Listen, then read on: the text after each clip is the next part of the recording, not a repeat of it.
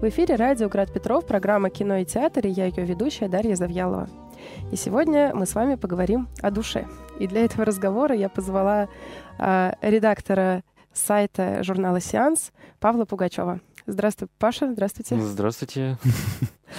Да, дорогие радиослушатели, я думаю, вы поняли, что душа — это не только в контексте программы о кино, это фильм, анимационный фильм, который вот сейчас идет на экранах, в кинотеатрах, а, и он уже привлек такое положительное внимание и публики, и критиков. И, собственно, Павел тоже написал небольшую статью э, в журнале на сайте, и поэтому, собственно, я увидела и поняла, что вот человек, с которым мы можем профессионально поговорить об этом фильме. Правильно, Паша? Да, вполне. Да, и хочется начать разговор э, с, собственно, титров, потому что, когда мы видим титры, э, мы не видим, как в обычных фильмах, да, что вот режиссер, мы видим, что создание студия, студия, огромная студия, и действительно анимацию такого уровня э, один режиссер, сценарист, продюсер не создадут. Вот, и, Паш, такой вопрос, что вообще за... С чем мы имеем дело? Что это за явление, когда автором выступает не человек, а большой-большой коллектив? Ну, Pixar студия, с одной стороны, конечно, да, это часть э, глобальной корпорации Disney, это как бы огромная корпоративная, сложно устроенная структура, и в то же время это довольно небольшой, тесный коллектив, который, в общем-то, не меняется практически с момента основания. То есть, когда они 80-е годы, когда это было просто бюро по созданию компьютерной графики, когда они еще не планировали делать там ни кино, ни вообще ничего, просто занимались созданием какого-то программного этого обеспечения, вот, то, в общем-то, вот это маленькая кучка людей, как бы основной костяк э, студии, он не сильно меняется до сих пор. То есть те люди, которые начинали там с э, просто выполнение каких-то математических операций, они до сих пор э, как бы там работают, до сих пор как-то развиваются, до сих пор как-то меняются, и, и вообще порой это смотреть просто фильмографии, когда человек там, не знаю, рисовал фоны для там первой короткометражной работы для Люкса младшего, который стал как бы основой этой заставки, этой прыгающая лампочка. Вот люди, которые рисовали фон для прыгающей лампочки, они сейчас как бы там работают над мультфильмом вроде там «В поисках Дори», «Головоломка», «Та же душа». Это как бы очень тесный спайный коллектив, при этом он до сих пор живой, здоровый и как-то выдает какие-то интересные произведения, потому что они также пускают в себе какую-то новую кровь, пускают в себе каких-то новых людей, и в отличие, например, того же Диснея, который, да, он тоже рекрутирует каких-то новые кадры, но а, такие корпорации, они обычно берут расстоявшихся каких-то людей. Вот там ты снял, не знаю, на стране какое-то большое кино, иди к нам, мы посмотрим, как ты работаешь, а если нам не понравится, мы с тобой расстанемся. То Pixar могут брать просто человека, который придет там даже без какого-то профильного образования, что вот как бы я вот что-то такое рисую, у меня есть какие-то такие идеи, вот мне у вас это нравится, это мне не нравится. И если ты им даешь что-то новое, как ты себя проявляешь, чем-то кажешься им интересным, они тебя берут, даже если как бы, у тебя нет каких-то достаточно профессиональных квалификаций для выполнения какой-то вот сложной-сложной работы. Многие люди, которые потом становятся режиссерами, там, либо вторыми, либо третьими, они начинали с того, что, там, не знаю, прорисовывали травинки там, в третьей истории игрушек, вот, а потом уже доверили какой-то какой-то отдельный сольный короткометражный проект, потом какой-то проект покрупнее, а потом уже вот они вливаются какие-то более сложные какие-то истории. А каким образом такое свобода мысли, свобода творчества уцелела в такой четкой да, системе корпорации? Ну, это вообще, на самом деле, какая-то загадка, потому что по, по всем законам, как бы, да, определенная структура, рано или поздно не превращается просто уже в систему, да, машину. это очень сказывается на качестве самих Да-да-да, э, вот, и фильмов. как бы у Pixar было несколько таких развилок, то есть вообще начиная с того, как они начали делать э, мультфильмы, э, Стив Джобс, который был как бы довольно близок к, руководству этой маленькой компании, он им все советовал, что не вздумайте продаваться Дисней вас будут пытаться купить, как бы не соглашайтесь, работайте на своих условиях. Ну, правда, первое, что они сделали, они, в общем-то, как бы первый полнометражный мультфильм «История игрушек» 95 -го года. Его прокатывала компания Walt Disney, но как бы еще на что-то, как бы есть отдельная компания Pixar, есть отдельная компания Disney. Потом уже, получается, по-моему, если не ошибаюсь, в 99 году Disney их все-таки купили, но тоже как бы на неких автономных условиях. То есть даже «История игрушек 2» это был как бы уже диснеевский проект, они как бы говорили, что вот, вам нужно делать сиквел, потому что у вас был популярный мультфильм, делать то же самое, только там чуть по-другому. Но Дисней предлагали сделать это по своей схеме, когда они делают а, продолжение, выпускающееся сразу на видео. То есть как они делают продолжение Бэмби, как они делают продолжение Короля Льва, как они делают продолжение своих хитов, которые были, ну, как бы выполнены на гораздо более слабом техническом и гораздо менее каком-то живом творческом уровне. Вот. Но Pixar вместо того, чтобы делать этот сиквел для видео, как бы такой потоковый, как бы так на левой пяткой, они вместо этого, наоборот, как-то еще больше затратили каких-то каких-то сил, энергии, вложили туда душу, вот, и получилось как бы так что вторая часть, на чем даже интереснее, глубже, сложнее, чем первая. То есть, присматривая вообще как бы всю эту франшизу истории игрушек, даже вот на ее примере видно, как студия менялась, как у нее были какие-то кризисные моменты, были какие-то странности, но при этом все равно они... Не знаю, лично по мне кажется, что там каждый мультфильм реально лучше другого. То есть, первая такая больше эскизная история, а второй уже как-то мир уже расширяется, уже есть какие-то более сложные конфликты, и межличностные, и внутренние. Вот третья вообще как бы уже большое кино, такой прям Амаш и Партизан Кукушки. Вообще такая история про возникновение каких-то тоталитарных режимов на примере детского сада и фиолетового мишки. То четвертая уже такая ностальгическая, грустная вещь уже о том, с какими-то героями откуда-то вообще, мне кажется, из Достоевского. Вот эта вот говорящая вилка, которая хочет, чтобы ее бросили в мусорку и ничего с ней не делать, хотя как бы все силятся помочь, это, ну, абсолютно какой-то, не знаю, персонаж из литературы экзистенциализма. А, давай немножко поясним про историю игрушек, потому mm-hmm. что я понимаю, это именно та серия фильмов, на которой вообще можно проследить формирование Пиксара. Да, да. А что это такое для тех, кто не смотрел и не знает? Вкратце, в двух словах. А, в 95 году вышел а, вот их первый полнометражный мультфильм, который рассказывает историю про а, в общем, да, живых игрушек в комнате одного какого-то маленького мальчика. Маленького мальчика нам почти не показывают, вот, но у них внутри какая-то сложная какая-то экосистема, какой-то почти политический режим, в котором есть главный ковбой Вуди, любимая игрушка вот этого мальчика Энди. Ну вот, как бы он вокруг себя все как-то так выстраивает, ну не то чтобы это была какая-то диктатура, но в общем, все равно какая-то есть э, какая-то некая иерархия, что как бы я любимая игрушка, вы менее любимые, но вот, как бы, вот есть солдатики, есть а, какой-то смешной человек-картошка, есть какая-то смешная пастушка, которая с которой у них какие-то странные отношения. И потом в, вот в эту экосистему вклинивается новая игрушка, новый купленный Энди э, называется Базлайтер. Это, в общем, космический рейнджер, а, как бы более технически совершенный, более интересный, более современный. Это вот не герой старого ковбойского фильма Вуди, который уже у него там и ботинки протерты, и рука уже там немножко нитки у него там тут влазят. Вот. А тут как бы новая пластиковая игрушка, которая умеет стрелять, которая там говорит много фраз, у которой есть э, шлем, который даже может летать, как э, они поначалу все думают. Но как бы начинается конфликт между вот этим ковбоем, начинается конфликт между вот этим космическим рейнджером. И в итоге как все это разрешается, они как-то мирятся, как-то встраиваются в эту экосистему. В общем, все остальные части — это вот как бы история про то, как э, в какой-то сложившийся мир входит какой-то новый персонаж, что-то как-то он меняет уже сложившуюся вот эту э, какую-то систему левого и правого, и начинаются какие-то образования. Да, мне кажется, это очень интересный еще момент для того, чтобы вообще понять стилистику Пиксара, потому что вот этот, да, здесь как бы такой мостик через игру, mm-hmm. что такое детская игра. Для ребенка это же не для, как для нас, это прямо реальность, полностью существующая по своим строгим законам, mm-hmm. которые даже иногда сам автор игры ребенок не может нарушить. Вот оно mm-hmm. так и все. И мне кажется, не случайно, что Пиксар начал именно с этой истории, как вот такое очень емкая вообще метафора вот этой анимации как одушевление, да, как творение новой вселенной. И действительно, а, мы в программе, не детской программе, да, угу. говорим об анимации, которая как бы 6+, хотя я очень сомневаюсь, что шестилетка а, может нормально посмотреть э, фильм «Душа» и как бы понять хотя бы там половину смыслов, да.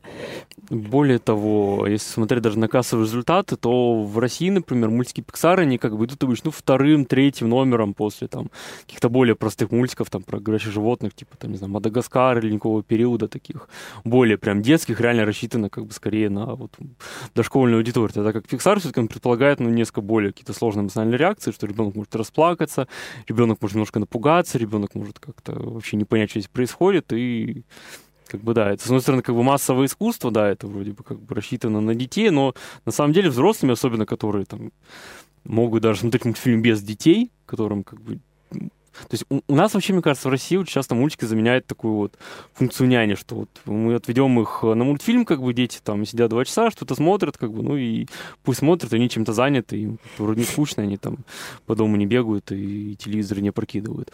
Вот. А как бы мультфильм Pixar предполагает все-таки какого-то вдумчивого зрителя, даже если это ребенок, то ребенок, который как-то может вот посмотреть мультик там от начала до конца, как-то о нем подумать, как-то немножко как-то вклиниться в сюжет, как-то соотнести себя с какими-то персонажами, найти в них какие-то положительные и не очень положительные стороны, подумать, как эти черты переносятся на него самого и так далее. В общем, эта история не про суперэффекты, да, и каких-то героев, которые там все заканчивается хэппи-эндом победой. Это какая-то глубокая внутренняя история, и э, вот моя первая ассоциация с игрой, да, она также, в принципе, верна и здесь, потому что вот фильм «Душа» и другие пиксаровские фильмы, там та же «Тайна Коко», «Головоломка», которую, наверное, многие видели, они вроде бы на таком детском материале, ты так расслабленный, да, 6+, для детей, мультик, а на самом деле проникают очень глубоко. Ведь э, человек-то, если признаться, мне кажется, каждый из нас может согласиться с этим, что внутри ну вот проще говорить на языке метафор, сказок и символ, mm-hmm. да, когда говоришь сам про себя, не сложными цитатами философов, да, и вот этими всеми mm-hmm. доказательствами, а сам вот глубокий внутренний мир, он вполне символичен, и вот анимация, она как-то туда и попадает. И ты можешь, да, детскими глазами это смотреть и делать для себя совсем там важные взрослые выводы, которые реализовывать вот здесь, сейчас в своей взрослой жизни. Ну вот, например, у них есть один фильм про девушку с ментальным расстройством, которая не помнит а, ничего дальше там пяти минут, которая там, не знает своих родителей, которая пытается принести новую семью, это в поисках Дори. То есть как бы это мультфильм, но как бы если бы это было бы фильмом, это была вообще жесточайшая социальная драма про как бы девушку с каким-то очень серьезным психическим заболеванием, которая как-то не может найти себя и совершенно какими-то душераздирающими сценами, но так как это завернуто в форму анимации, это завернуто в форму как бы, да, вот образа образов, то это как-то с одной стороны, и мягче, и при этом даже глубже, чем если бы это было бы просто игровое кино с людьми. Э, да, давай, прежде чем приступить уже к самому разговору о душе, э, несколько слов скажем о э, технической составляющей, внешней, визуальной, mm-hmm. потому что мне кажется, что один из векторов, да, почему Pixar остается такой сильный, сплоченный, в то же время свободным коллективом, это то, что они всегда стремятся за какими-то новыми решениями, еще и техническими, не mm-hmm. только идейными. Можете рассказать об этом чуть-чуть? Ну, я на самом деле довольно плохо разбираюсь как бы в технической стороне анимации, но то, что я могу из этого понять, то, что они, с одной стороны, да, они как бы у них все очень четкий лекал, у них все очень четкие шаблоны, которые у них, в принципе, там не меняются как бы с самого начала. То есть то, как они прорисовывают лица, то, как они прорисовывают фон, то, насколько должно быть условно пространство, насколько должны быть условно люди, что, в принципе, у них люди довольно редко появляются, если есть, то они тоже, тоже примерно одинаково с такими же пропорциями, как и в своих других мультфильмах. Вот. Но при этом они позволяют, да, как-то одновременно с этим, с этим следованием лекалом, у них есть стремление к какому-то эксперименту, хотя бы вот в рамках э, тех правил, которые они сами себе придумали. И в этом плане душа, как бы, это совершенно удивительный как сказать, аргумент для тех, кто говорит, что вот, мол, они вот делают одно и то же, у них уже вот там последние там мультфильмов 10 это там примерно все то же самое, хотя как бы я не согласен, например, в сеансе есть статья э, Юрия Михайлина, другого автора замечательного, который подробно объясняет, в чем как бы новаторство именно вот последних там трех-четырех мультфильмов именно с технической анимационной точки зрения. Вот я как бы не могу аргументами пользоваться, но, по крайней мере, видно даже по душе, насколько с одной стороны, есть пласт э, вот это гиперреалистичного Нью-Йорка, когда как бы просто это выглядит больше, чем кино, чем если бы вы сняли бы просто на камеру. Потому что сейчас Нью-Йорк так не снимешь, потому что Нью-Йорк э, его снимают обычно где-нибудь в Торонто, в Канаде, где-нибудь в другом месте, потому что там сейчас дорого, сложно, э, тесно, вот, а тут как бы просто детализированный до каких-то мельчайших пикселей портрет города. И в то же время максимально условно вот эта вся часть с этим миром не загробным, вот это вот небесной канцелярии. Да, мир вот. до. То есть там, наоборот, как, такие максимально условные, такие очень графичные, особенно сцена с, а, с этим подъемом по лестнице, как бы, ну, там абсолютно какая-то абстрактная анимация, как бы, видите это в очень-очень дорогом студийном мультфильме, который идет в прокате по всему миру, это, ну, правда, это очень смело. А, душа. Что же там происходит, Паша? Можете в двух словах? Ну, есть, в общем, главный герой — это преподаватель музыки в школе, вот, который как бы не то чтобы не любит свою работу, но как-то немножко не иссыхает. То есть детям нет особого дела до его какого-то музицирования. Вот, работа, в принципе, скучная, рутинная. Ему хочется как-то заниматься джазом. Он, как бы, он, по-видимому, хороший джазовый пианист. Вот ему хочется как-то пробиться в какие-то э, более подходящие его таланту какие-то коллективы, но пока вот его никуда не берут, так это Нью-Йорк, большая конкуренция, везде очень много квалифицированных людей, которые могут это же самое делать, так что ему приходится пока вот подрабатывать э, в школе. Вот. И он думает о том, что да, это как вот моя временная подработка, сейчас как бы вот еще немножко тут занимаюсь, а потом уже вот начнется настоящая музыка, настоящее творчество, и не это вот все. Но ему на работе вдруг говорят, что как бы сейчас мы тебя переведем на полную ставку наконец-то, вот у тебя будет соцстраховка, как бы полный весь этот пакет, вот, и он такой, ну, как бы ладно, ладно, все, поживу, потерплю с этим. И тут ему звонит один из его бывших учеников, который, причем там забавная деталь, который заметил только при пересмотре, что у него прозвище Кудряш, вот, хотя там, как мы видим, уже полысевшего уже такого парня там, не средних лет, но уже как бы там за, за, за 30 уже, скорее всего. Что, как бы, мы понимаем, что наш герой это уже довольно давно в школе, это, это временная работа для него уже затянулась уже как бы давно. Вот, и вот этого бывший ученик предлагает, что вот как бы у нас, нам нужен сейчас пианист, наш джазовый квартет, сейчас будет прослушивание, приходи. И наш герой бежит, э, сломя голову через э, все эти нью-йоркские улицы, радостно, что вот как бы сейчас наконец-то будет нормальная работа, наконец-то я покажу, прекрасный музыкант, всех удивлю, всех поражу, и падает в канализационный люк оказываясь э, в неком загробном мире, где, как бы, с одной стороны, он может либо э, совсем уже вознестись куда-то там наверх, э, как-то исчезнуть, вот тут совсем уже. В то же время, как бы, он может вернуться назад, но для этого нужно пройти вот в этой, оказаться вот в этой очень сложно устроенной небесной канцелярии, где души пока еще как бы Души, которые еще не обрели никакого телесного воплощения, души еще, у которых нет там ни пола, ни как бы даже понимания, где, когда они появятся, в кого они вселятся.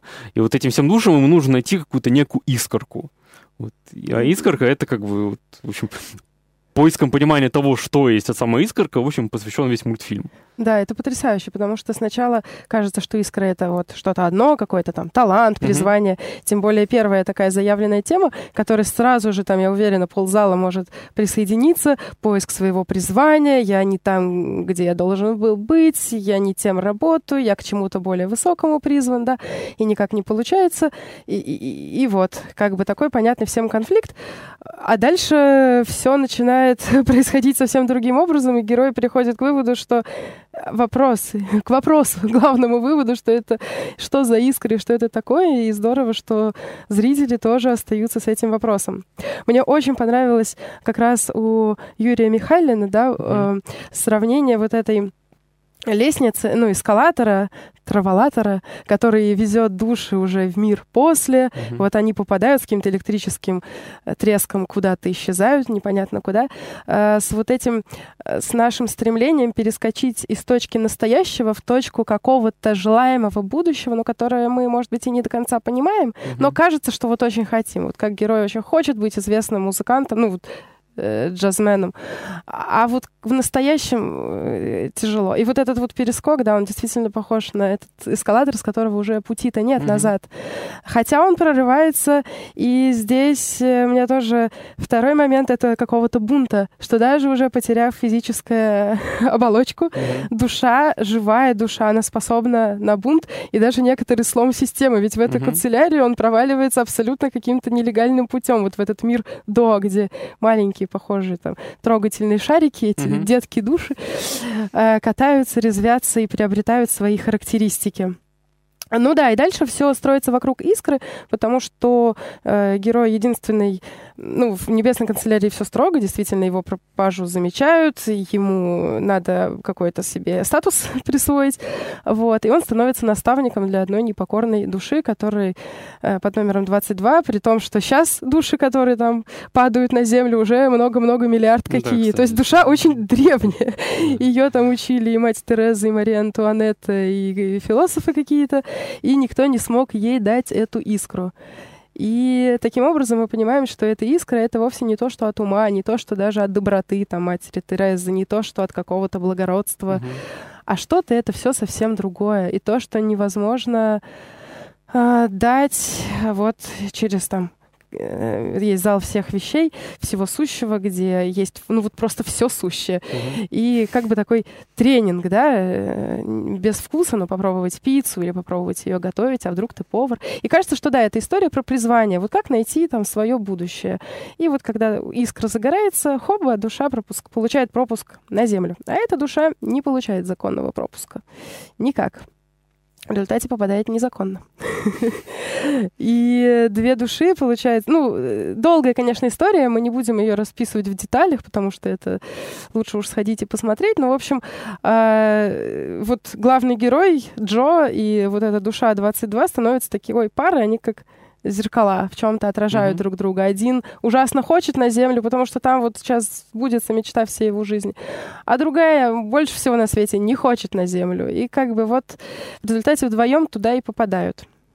И здесь для меня был важен э, второй момент, что Uh, ну, у Джо, да, на Земле, очевидно, все было не очень просто. Он такой закомплексованный человек, который не очень-то слушает окружающих, так больше себе под нос что-то бубнит. Да, он джазмен, он прекрасно играет, он влюблен в джаз, но как-то с контактом реаль... с реальностью у него не очень. Mm-hmm. А вот душа 22 вообще не социализированная душа, да, она попадает на Землю, незаконный попадает в тело этого Джо. И дальше она меняет его реальность, потому что она непосредственная, она там на какие-то вопросы отвечает другим образом, начинает сама кого-то расспрашивать. И мне кажется, что это тоже такой некоторый э, укол в сторону всех наших институтов социальной адаптации человека, абсолютно, да, абсолютно. потому что вот свободная душа, нерожденная, там, не прошедшая сад, школу, университет, мамина с папой воспитание способна быть счастливой и способна как раз вот эту искру, как, которая большой знак вопроса, поймать. Угу.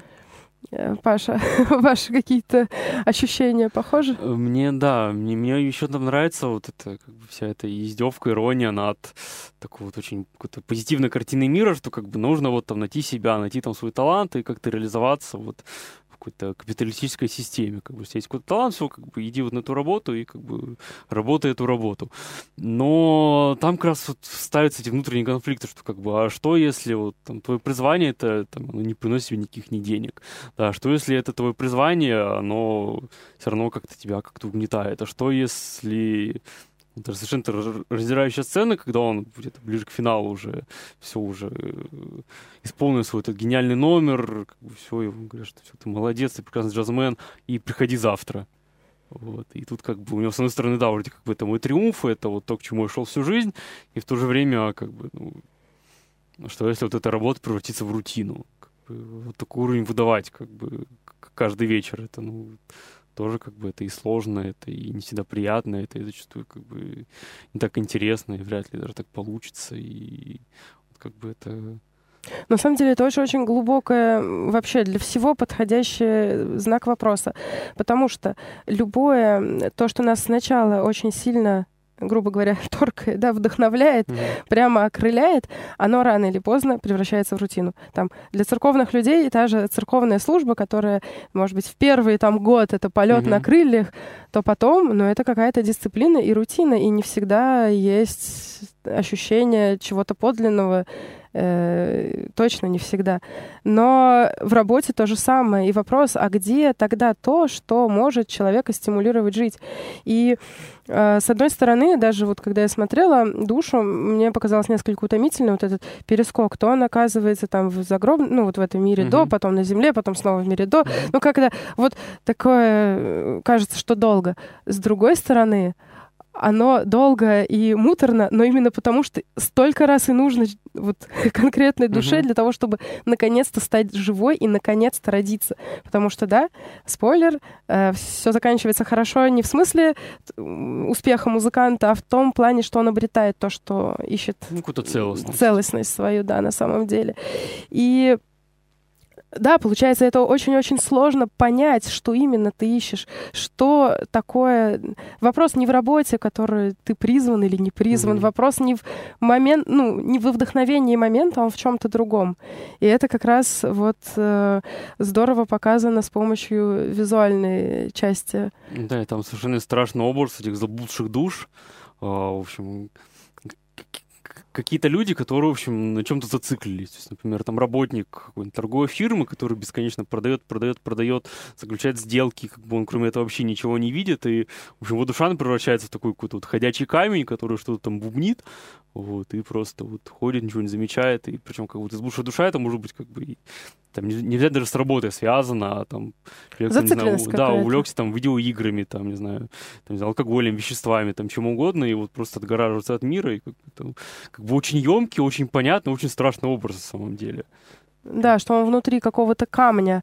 Угу. И еще мне показалось важным, что, ну вот в фильме есть это пространство, некое пространство, оно не в мире до, ни после, ни на земле, а вот где ходят эти заблудшие души камни, но в этом же пространстве, только как бы с другим знаком плюс-плюс, оказываются те, кто э, наоборот, в противоположном состоянии, там, астрала, ну, некоторого да. улета, да, в какое-то вот, кто-то играет на фортепиано, кто-то поет оперу, оперу, кто-то просто там танцует, кто-то крутит вывеску. И, в принципе, это тоже состояние не в реальности. Mm-hmm. И мне показалось, что это такая мудрая идея, что если ты слишком долго даже окажешься в этом состоянии вроде бы благостном, улетевшести какой-то, то это все равно не реальность. Ты где-то не проживаешь свою подлинную жизнь.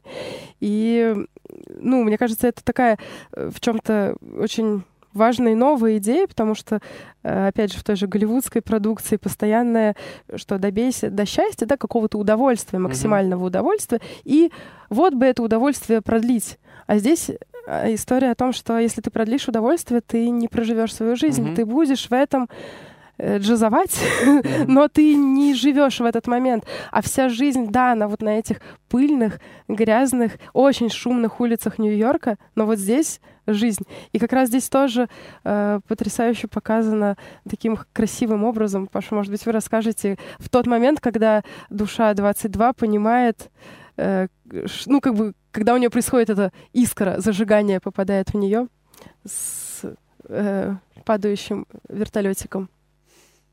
Ну, конкретно этот момент сейчас не вспомню, но да, там много совершенно каких-то грандиозных каких-то визуальных решений.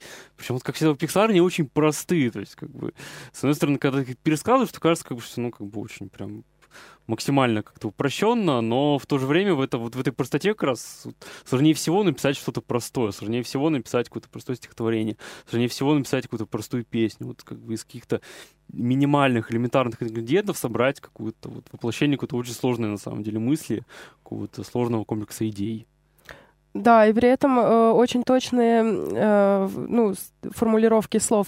Мне очень понравилось еще в начале, когда э, вот этот учитель Джо говорит, я готов умереть за возможность сыграть, да, это как бы некоторое такое пророчество на все дальнейшее действие фильма, потому что, да, он умирает, что э, когда у него появилась возможность mm-hmm. сыграть, он умирает, вот. И дальше вот ему в результате там дают еще один шанс, когда и он в этот момент обретает новую искру. А что это, да, остается вопросом. И мне кажется, что здесь в чем-то парадокс. Ведь Pixar ну и как дочерняя компания Диснея, это в чем-то такой спонсор мышления для детей, да, это то, что делает нас серийными. Угу. То есть, ну, все дети смотрят мультики, все дети смотрят Дисней и еще, еще, еще там угу. какой-то набор, в том числе Pixar. А здесь, э, ну, они меняют, во-первых, эту логику, да, про успех, что распознай свое призвание, добейся в нем успеха и там какого угодно, финансового или не обязательно, но будешь в точке удовольствия. Они, во-первых, сметают это, а во-вторых, говорят, что вообще мы вас, э, вам ответа прямого не дадим, так что идите, думайте и, ну, как бы будьте свободными mm-hmm. от нашей идеи. Мне кажется, что это очень круто. Это очень круто, и очень круто вообще их работать со сценариями. То есть так долго, так скрупулезно, даже в большом кино никто так Как они работают? работает. Сколько вообще времени занимает создание такого? А, очень много, потому что они в чем часто любят рассказывать, что, например, там вот мультфильм «Вали», который появился в 2008 году, вышел в прокат, что как бы первые какие-то к нему наметки начинались еще там в конце 80-х. Вот, первый какой-то более-менее внятный какой-то полноценный сценарий был где-то в конце 90-х. Вот, то есть как бы это всегда очень долгий-долгий у них процесс, долгое переписывание, долгое какие-то вот придирание к каким-то нюансам, долгий подбор реплик. Вот. То есть не в плане, что они там сидят, там каждая реплика там несколько месяцев и думают, вот как бы тут что написать, а в плане просто какого-то подхода с разных сторон, в плане придирок к, собственной мифологии. И то есть, на самом деле, это у них насколько я понимаю, это причина конфликта зачастую Дисней, потому что Дисней как бы хотят от них быстрее какого-то контента, хотят каких-то там продолжений, сиквелов, как бы они делают эти сиквелы, но с таким э, как бы разрывом, что, например, в поисках Дори появился через, э, если не ошибаюсь, 12 лет после поисках Немо. Uh-huh. Дисней они бы сняли бы вторую часть бы там, не знаю, через там год, через два. DreamWorks сняли бы вторую часть бы там через полгода, как бы еще выпустили бы мультсериал поддержку, еще три мультсериала про параллельных героев, еще какие-то короткометражки, еще там продолжение, продолжение, продолжение, то вот эти ребята, они наоборот, как бы, вот, да, от нас требуют продолжения, да, мы его сделаем, но вот когда мы сами в нем будем уверены, когда мы сами как-то уже к нему подойдем, и в этом вот проблема с восприятием, что, например, когда вышла вторая, вторая, вторая суперсемейка, то многие как бы начали возмущаться, что, мол, как, ну, чего так долго ждали, уже не так актуально, уже как бы прошло то время, и вообще уже как-то вот кому это нужно спустя там 10 лет, тоже 12 лет, вот, с этим совершенно не согласен. В то же время в этом, конечно, тоже есть проблема, потому что вот в случае с суперсемейкой, там действительно вот момент, э, когда эта история была, ну, как-то острее, он немножко прошел. То есть вот тот ревизионизм, который был в первом мультфильме, он уже во втором уже так работает, потому что с тех пор какие-то вещи изменились, кстати, и там и драматургии, и какое-то отношение к героям и так далее. Может быть, вообще не всегда нужна вторая часть просто. Ну, да, да, да, хотя второй суперсемейка мне вот очень даже нравится. А вообще, Pixar же обычно, э, ну, я признаю, что смотрела не так уж много из последних, вот это «Тайна Коко» и «Головоломку». Э, ну, такая особенность, что работает с какими-то супер мирами, с какими-то фантастическими пространствами, mm-hmm. да, будь то это э, мозг, внутренняя психическая реальность девочки mm-hmm. или там э, мир мертвых, загробный мир мексиканский, вот, то здесь в душе оказывается, что в фокусе внимания вовсе не какой-то там фантастический мир, потому что мир до, да, он проработан, он интересен, но он достаточно такой лаконичный. А сейчас я продолжу, у нас звонок. Здравствуйте. Дарья, я вот сейчас очень прошу, чтобы вообще понять, э, вот, э, все это. Может быть, все-таки вы, может, будете объявлять фильм, который вы будете обсуждать, чтобы мы хотя бы настроились на те фильмы, в которых вы сразу много сейчас приводите, потому что вообще понятие душа, вот, это настолько, э, как говорится, ну, невыразимо ни в каком, как говорится, ни кино, ни в словах, ни в чем.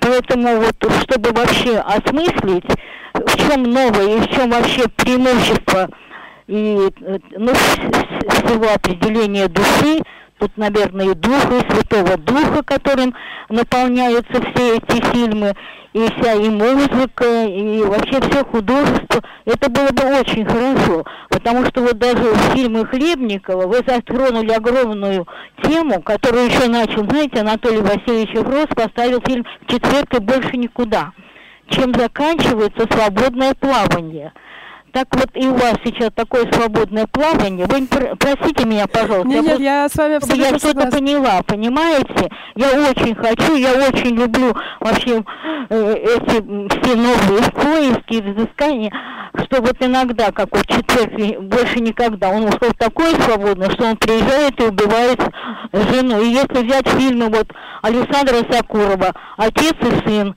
да, отец и, и сын, да, и мать, и сын. Гениальные фильмы, который так определяет, что была душа, и что есть душа для Александра Николаевича. Но ну, я эти фильмы много раз смотрела, я их очень хорошо знаю. А вот в чем ваше продолжение вашего свободного плавания? Объясните мне, пожалуйста, может быть, можем продолжить вот эту тему на несколько вот ваших э, сеансов? Да, хорошо, спасибо большое. Спасибо. Я абсолютно согласна с вами, что надо объявлять фильмы заранее. Здесь уж, простите, у меня есть некоторая спонтанность. А, я постараюсь... Э, вот сегодня, в конце нашего выпуска, я объявлю, какой будет фильм в следующий раз. Да, а, Паш, мне кажется, это хороший вопрос для нас. А, и действительно, я несколько упустила этот момент, когда мы говорим про душу, да, мы как-то уже э, с вами оказались в реальности фильма, душа mm-hmm. и душа. Да, вот можем ли мы как-то сделать подсказку подсказку для тех, кто не видел еще этот фильм. Вообще, с какого, с какого ракурса к понятию душа подходят создатели этого фильма? Потому что вот у меня тоже есть друзья, которые несколько испугались сначала идти на эту анимацию, говоря, что ой, там что-то будет религиозное, я не очень бы хотел. Но мы можем сказать, что это совсем не про религию. Ну, в целом, да, хотя как бы он находится в рамках такой протестантской этики, так или иначе, учитывая, что это американский мультфильм, но да, он все равно избегает как бы какой-то четкой религиозной коннотации, в общем, не привязан ни к единому как бы, общеизвестному как бы, религиозному догмату по показу вообще этой души. Но не знаю, к нему очень часто претензия была, особенно российских критиков, что, мол, вот нельзя показывать э, сложное душевное устройство, сложный какой-то вот мир такими как бы простыми средствами. Вот, по-моему, все-таки средства не такие уж и простые, потому что как бы, даже вот объяснить, как бы, в чем именно тут заключается душа, тут не так уж и просто. И в то же время, то есть, не показывая, с одной стороны, вот, э, вот это все загробное устройство, как некую корпоративную систему, они же сами постоянно там подтверждают, что как вот это нельзя ее так описать, потому что это корпоративная система, в ней все равно есть какие-то есть изъяны, есть какие-то какие-то проблемы, в ней все равно не все как-то идеально устроено, там она постоянно ломается, у них постоянно какие-то несоответствия.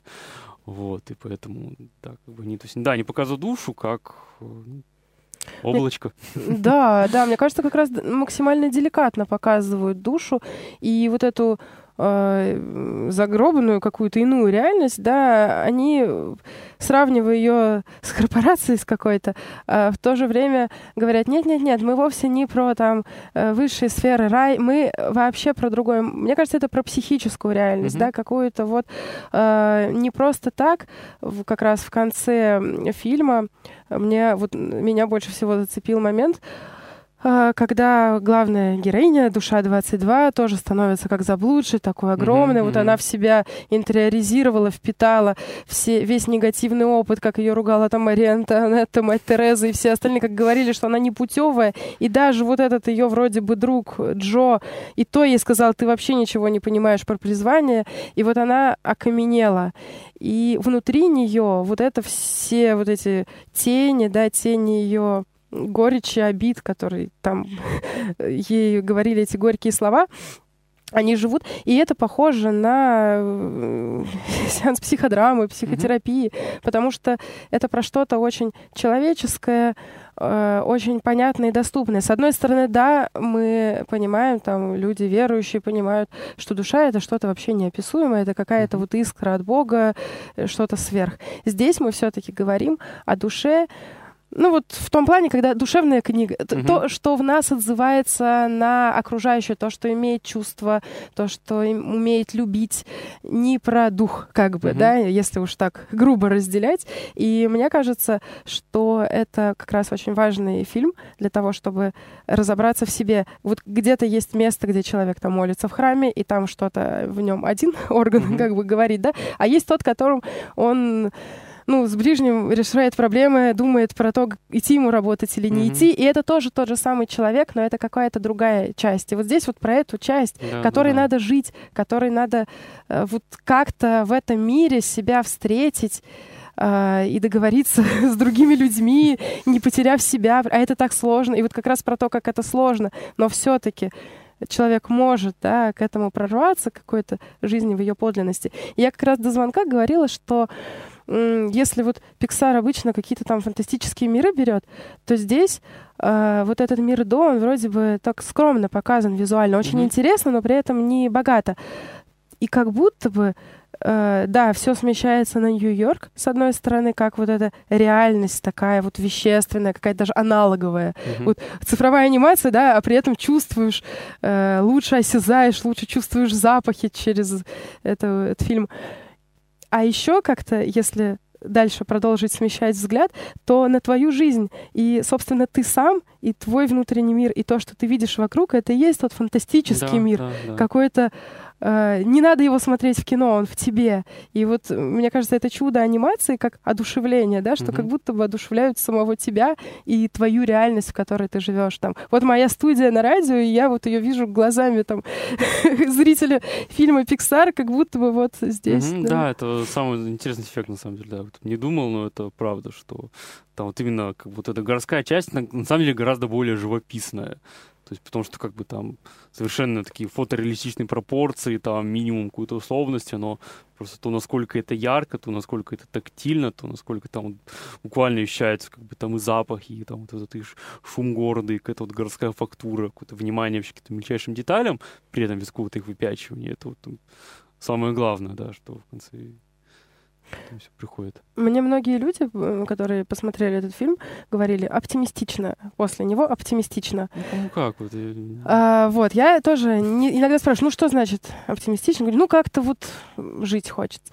И у меня вопрос, Паша, к вам. Впечатление и ощущения после фильма не как у профессионального зрителя, а как у человека, как у души.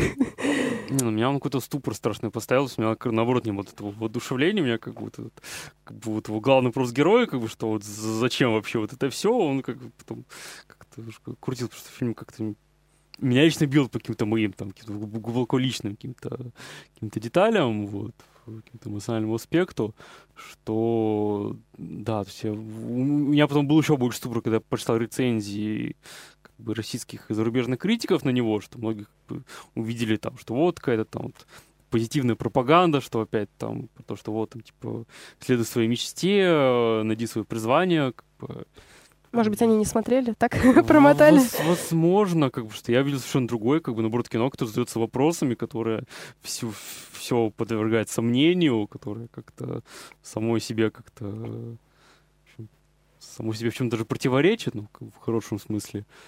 И, как бы, не знаю.